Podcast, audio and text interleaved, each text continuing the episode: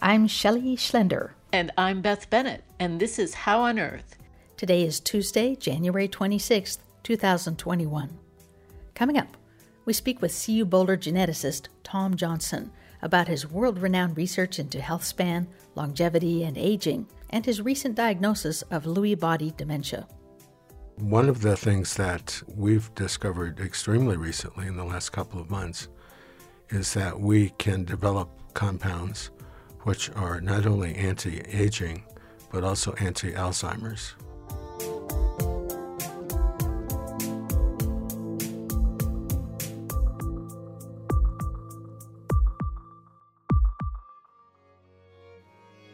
Today, we're going to do something of a personality profile of one of Boulder's great scientists, one of the greatest scientists in the world, who did a lot to found the field of aging using a little tiny roundworm. His name is Tom Johnson. We asked him what his favorite music is, and he said it's Pachelbel's Canon in D. So you'll hear that music now and then. With me is Beth Bennett, another KGNU Science Show volunteer. Beth, for somebody who knows Tom Johnson, that might be you. That would be me, Shelley. I worked with Tom for about 15 years here in Boulder at the Institute for Behavioral Genetics. So he had that whole big aging project going, working on these little nematode worms. Then he was looking for someone to get his mouse project up and running, and that's where I came into the picture in the early 90s. Well, there you go. It's a small world then, and it's a lot of different animals that we can learn things from mice, worms, but genetics you know, are genetics. You know, genes are genes, DNA is DNA. It's all the same general idea. So once you get that down, you can kind of get it. Beth, now that you've given us that introduction, one geneticist about another, let's listen in to Ariel Lavery, that's Tom Johnson's daughter, and her interview with Tom Johnson on StoryCorps. It's really a lovely interview. It will give us even more background about this famous geneticist here in Boulder, Colorado, Tom Johnson. My name is Ariel Lavery. I'm 36 years old and I'm here sitting with my dad in our mountain house. Today is New Year's Eve 2018. Um, dad, do you want to introduce yourself? Hello, I'm Tom Johnson. Uh, full name is Thomas E. Johnson. I'm a professor at the University of Colorado in Boulder, and I've been privileged enough to be working in science since I was a graduate student some 50 years ago. Looking back on it now, do you think you were always destined to be a research scientist? I think that without a doubt I had my calling very early on. I still remember sitting in a sixth grade class and Sister Libretto bringing to our attention some models of high energy jet fighters and my being fascinated by that sort of technology. I knew at that moment that I wanted to spend my life doing science and not being an engineer, but actually creating new knowledge. Can you describe in layman terms um, some of the major achievements that your lab made? Sure. The, the main uh, thing that I'm associated with is a genetic approach to slowing the rate of aging. And we discovered that we could, with a single mutational event, that is, a single change in one of the DNA base pairs, one of the four letters that encode our DNA heredity, the, the single change of a letter, for instance, from an A to a T, resulted in a alteration in lifespan, changing lifespan from a few weeks to uh, four or five weeks. This was obviously made possible by using an animal, in this case a nematode worm, about the size of a period at the end of a sentence, and which has a very short lifespan of only two to three weeks. But in that model system now, both I and at least uh, a few hundred other people have identified literally hundreds of genes and thousands of mutational events. It's funny, you had a certain relationship with the nematodes, obviously, because it was the animal that you were um, using for your research. And I had a different relationship. I'm just thinking about it now, where I guess it was sort of a mascot for our family because we always had these worm things around. Right. I remember a little clay worm that we made, and then there was one that was a stuffed animal. Right. It was really long. And you, you would come into the lab and I would give you, I think, a penny per tube for capping tubes for me. Oh yeah. And since I wasn't able to do this legitimately, I had to pay you out of my pocket Oh yeah. because you were my offspring and couldn't work for me. Yeah. How, I wonder how many pennies it would take before I could buy a stick of gum. Back then. It, it took you a couple of uh, rounds of filling these things, but you could do 20 or 30 in an afternoon. You never seemed to get tired of it. I think we would give you a quarter per box, and there were 96 in a box. yeah, I, I do remember that. That's Ariel Lavery in a StoryCorps interview she did with her father, Tom Johnson, about three years ago. I'm Shelley Schlender. This is How on Earth.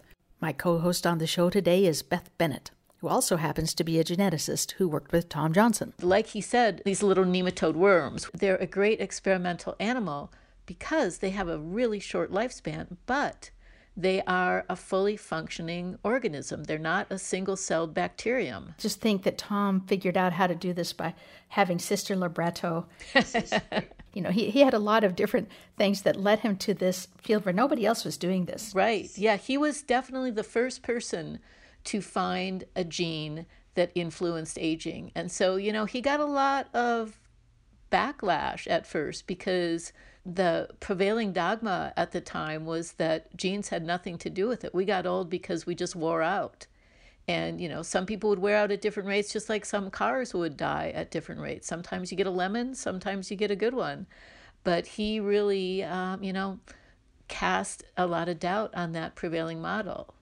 With his little nematode worms, by just tweaking that gene a little bit, he got the worms to live 10 times longer than they normally do. That's a lot. Right. And the other cool thing that he was able to do, and this, you know, eventually turned into a collaboration with a lot of researchers, although some of them weren't all that collaborative. Um, but it turns out that there were a number of genes that interacted in some very unusual ways, some of which did produce really long lifespans. Most of these genes were in a single biochemical pathway that had to do with energy metabolism, which makes sense. I mean, now with what we know about aging, we know that with the mitochondria and variation in energy metabolism, we can produce a lot of free radicals that cause damage to the cell. Variations in the genes that run the mitochondrial pathways make sense in terms of causing aging or slowing aging. Yeah, whether the body is going to be in let's divide, divide, divide, and put off making repairs, or the body says, let's let our cells be really well maintained so that they each last as long as possible. Right. And now the worms have a really unique feature. When life gets hard for worms, like if food runs out or it gets really cold and they can't find mates and they can't, you know, reproduce, they go into a sort of hibernation. Yeah, it's called the dauer state. Yes. And the dauer state, I tell you, Beth, this last year, 2020, I kind of wanted to be in a dauer state of. Yeah, yeah, exactly. but but it's interesting too because in some of Tom's research, he got to see that nematode worms, those little round worms, will go into that state of hibernation if their nutrient level isn't at a good spot. But he also found out that some of them will just keep wiggling around and being their normal little worm selves. We've learned so much about the potential for human health from all of this. Yeah, and he was also one of the first to come up with this idea of hormesis. So that if you stress the worms, like this is something that um, Gordon mentioned in his interview that you did with him recently, you know, a little bit of stress is a good thing and it kicks on the body's defensive mechanisms and that will slow down aging. Yes, Beth. Uh, Gordon Lithgow is another researcher who, like you, worked with Tom Johnson at CU Boulder, and so many different concepts have come out of the Tom Johnson group. Yeah, he is a very smart guy. We had a lot of really great, productive interactions and conversations. Okay, I'm going to go back to this now, which is Ariel, three years ago, interviewing her dad. There's another link to health span and aging that is in Tom's personal life. I'm going to see if I can find that spot in here. So, this past fall, you were diagnosed with Lewy body dementia. Does it feel strange to you now to be experiencing a progressive disease of an aging body after your life's work has been to study aging on the genetic level? Absolutely, yeah, absolutely uh, ironic that uh, the very things that I spent my life looking at her now coming back to harm me. Uh, it's almost like there's uh, retribution going on between the universe and my opening a small bit of the curtain that covered one of these unknowns. I don't think that's what's happening here, Beth. Do you? I don't think that the universe has retribution against Tom Johnson. No, no. I think it's just karma, if you will. I mean, we're all going to develop some aging disease or condition that'll take us out of the universe. And it just is a little bit of ironic that Tom developed a dementia because that's so close, you know, to what he studied, as opposed to, say, cancer or heart disease. There's always a possibility that the irony here is an opportunity because he did tell me some things that he's been studying and some things he's doing that are a little outside of the box. You got to think outside of the box and be creative in science. But at the same time, when you do that, people push back, you know, because human nature is it's hard to accept something new. So I hope he can make some progress with these new thoughts. Yeah, and um, anyway, let's see what else he has to say here to Ariel. It's been a um, a tough thing to accept, but I'm learning more and more that if I set high goals, that maybe I can achieve tiny goals along the way. Right now, I've decided that I'm going to focus on making a 90, which would be another 19 years. Beth Bennett, you've heard about the Washington Post article about Tom Johnson and the brain destroying disease called Lewy body dementia. Sure, yeah, I did read that article. Can you tell us a little bit about what Lewy body dementia is? Because Tom Johnson has had this now for at least three, maybe four or five years. Yeah, I think that's when I was first told about it. Uh, Lewy body dementia is one of several dementias that in Parkinson's dementia in, is included in this group. And so when we talk about Parkinson's, that's the one where neurological damage means that somebody has trouble walking. They say, okay, I want to walk across the room, and they might freeze. Right. And that, yeah, there'll be tremors. The tremors become worse and worse over time. And in some people, the disease culminates in a dementia. And usually that's, if people are going to die from Parkinson's, it's usually related to that.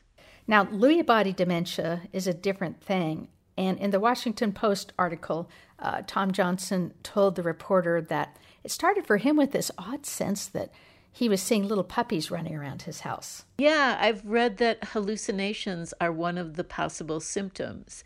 And it's called Lewy body because um, it's characterized at the anatomical level by an accumulation of these little globs of gunk in the nerve cells that are called Lewy bodies, apparently after the first person who noticed them. And the reason that it's in the same family of dementias with Parkinson's is that the stuff that gets packaged up in these little globs of gunk, it's the same protein in Lewy body dementia and Parkinson's dementia. It's the beta amyloid plaques, or is it the tau proteins? It's called alpha synuclein, and it's the source of part of the plaque that contributes to Alzheimer's. It's that ooey gooey blicky stuff you don't want to have in your brain. Right. And so your nerve cells recognize that it's gunk, and what they do is they package it up, but then your nerve cells get full of it, and then they don't work as well as what they're supposed to be doing, as well as that protein, it's gobbed up, and so it can't do what it's supposed to be doing either. Boy, so it's a big problem of not getting the trash out. Not getting the trash out. And it turns out that some of the trash is stuff you really want to keep, but because it's packaged up in a brown paper wrapper that makes your nerve cell think it's trash, it goes out with the trash too. Okay, so let's keep this in context. We're hearing from Tom Johnson from roughly three years ago. I got a chance to interview Tom last week. He sounds fine. This is a progressive disease, though. People say that Tom's doing remarkably well, but he knows he has Lewy body dementia. So let's see what he tells Ariel about it. Okay.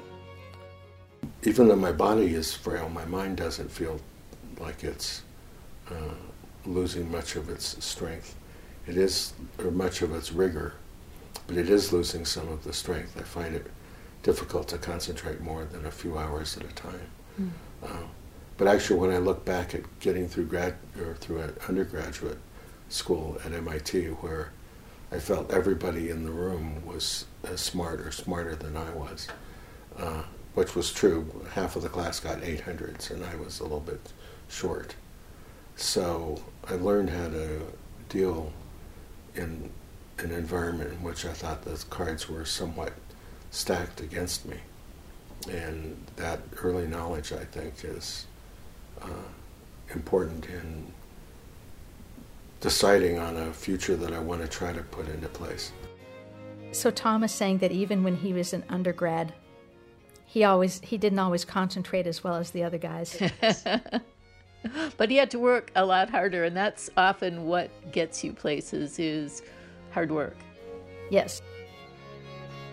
So just this morning, I made a few phone calls to see if we can move forward in developing yet another attempt to bring fresh funds to my lab from the National Institute on Aging. And uh, we may or may not succeed, but we're going to try. Hmm. I can't wrap my, my mind around um, how it must feel when you said that the this feels like retribution from the universe, you know, for your life's work. Um, it's, I think, been a perhaps not a fair trade, but an, uh, a trade that makes sense and which I would do again. Yeah. Good. That's some of what Tom has said in this interview with his daughter Ariel. I'm going to compare this, if you don't mind, to some of the things that he said in his latest interview. And let me see if I can find an interesting part. There's such a need on many people's parts to extend their period of healthy activity. My guess is most people, if they knew that they were going to live a healthy life, but it'd be shorter, they would probably choose that over a longer life that wasn't as healthy. What do you think? I think you're exactly right. I mean, what we really want to do is be cognitively intact as we move through our various stages. And spending 15 years in a muddy state due to the high concentrations of Lewy bodies like uh, I'm seeing in my disease, this would definitely be preferable to just destroy the pathway leading to the accumulation of this Lewy body substance, even if it meant loss of a couple of years of, of life. One of the things that, that we've discovered extremely recently in the last couple of months is that we can develop compounds which are not only anti aging, but also anti Alzheimer's. And we have just begun to really study this phenomena. Uh, and it's all based, or almost all based, on work in that's uh, going on in our lab using C. elegans rather than mice or human cells. Tom Johnson, scientists have been saying they're finding stuff like this for 20 years and then they try it out in mice and they can make it work in mice, but it doesn't ever work in people. You know all of that. Why are you thinking that this new thing that you're doing might be better? Well, it's a new it's a new drug that has not previously been shown to have these effects. Every study that we've done using this drug shows a statistically significant. What is the drug? It's not yet patented, so uh, I'm not going to be able to tell you that we are at a point now where we could use uh, really a, a, lot of financial support to bring this rapidly into human tissue culture cells and into other uh, species, especially mice and maybe rats. I know you can't tell me the exact chemical formulation or the name of this. What is it kind of like that I would know? Well, not knowing what, what you know, I, I couldn't really, with any assuredness, say. Right now, it, it, I think the, the safest thing to say is is little about it because we really don't understand what's going on. We we know the precise phenomenology is very replicable. Actually, one of the most replicable uh, outputs that I've seen in my lab, and probably better than most uh, most studies coming out of other labs as well. It's really easy to get over enthusiastic and forget to do things like uh, count how many cells the worm has. And it could well be that that's a tidbit for your, you and your reviewers as to where the mode of action of this drug might be. But we, we'd really love to, to bring that into the public domain. And so uh, as soon as we can uh, replicate these studies in higher organisms, we will be moving onward with great uh, alacrity, I hope.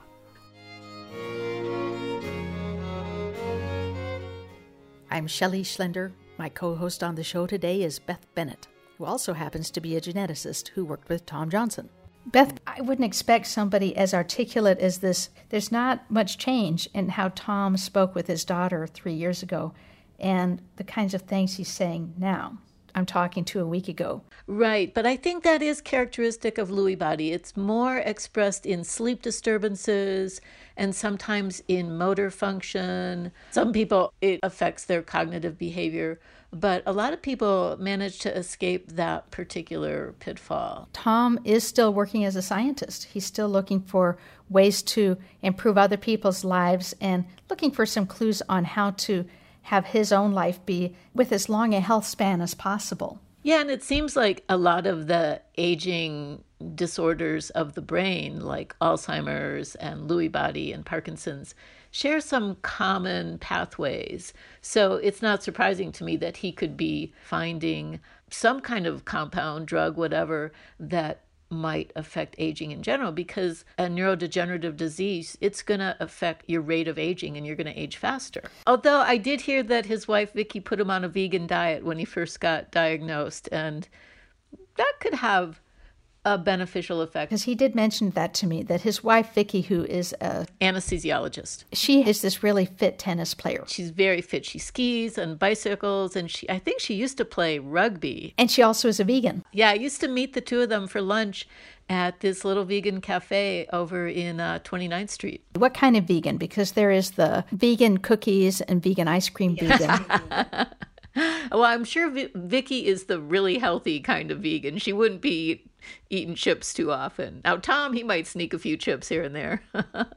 you know, a lot of people call Alzheimer's diabetes of the brain because they think that it's related to energy metabolism and high carb diets, things like that. Stuff that can gunk up the energy metabolism of neurons is a big deal because your brain uses about 25% of your energy. Neurons are really demanding little cells. They're always doing something, no matter if we're awake or asleep, our brains are always active. And so those neurons are busy cells. They don't get to rest like our muscles if we're just sitting around doing nothing. If you're providing energy to your neurons in the form of carbohydrates, and then that goes straight to the mitochondria, unlike you know, a high fat diet, which is what, of course, Gary Taubes talked to us about a couple weeks ago then you know you could be gunking up those neurons with the debris from excessive mitochondrial activity. Not everybody agrees that a low carbohydrate diet is a way to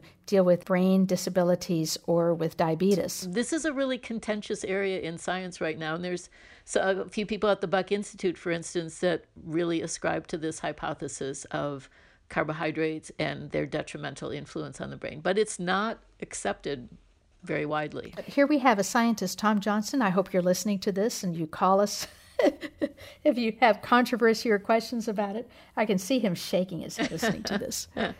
but he's also working on this. He's working on this more at the molecular level. He mentioned to me that there's going to be a chemical that they're looking at right now that seems to be doing a lot in C. elegans, and he hopes that he gets a lot of research funding so that they can start the mouse model studies right away. Beth, do you think he's going to figure out something that people don't expect? Science is very collaborative these days. No one person can do everything on their own. So I think he probably has his, you know, fingers in a lot of different collaborative pies, and he could run with that. Yeah. Well, I appreciate your weighing in on this uh, great scientist who is from Boulder and basically founded the field of aging research. Yeah, he did He absolutely did. He made a lot of contributions to it, he redirected it, and everybody that works in the aging field is aware of him and his contributions to it. Right here in Boulder, Colorado. Right here in Boulder, yeah. Small, as you said, Shelley, small world.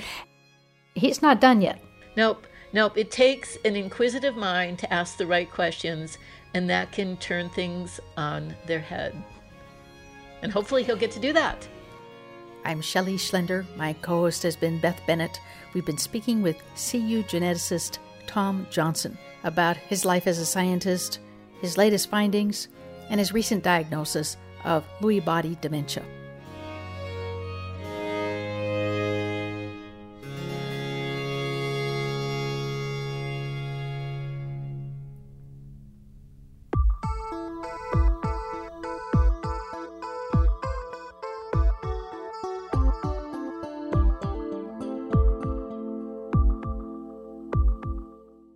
That's all for this edition of How on Earth. Our executive producer is Beth Bennett. This week's show was produced by yours truly, Shelley Schlender.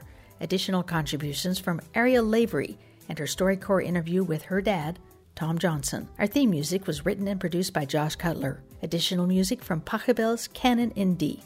Visit our website at howonearthradio.org to find past episodes, extended interviews, and you can subscribe to our podcast through iTunes and follow us on Facebook and Twitter. Questions or comments? Call the KGNU comment line at 303 447 9911 for How on Earth, the KGNU Science Show. I'm Shelley Schlender. And I'm Beth Bennett.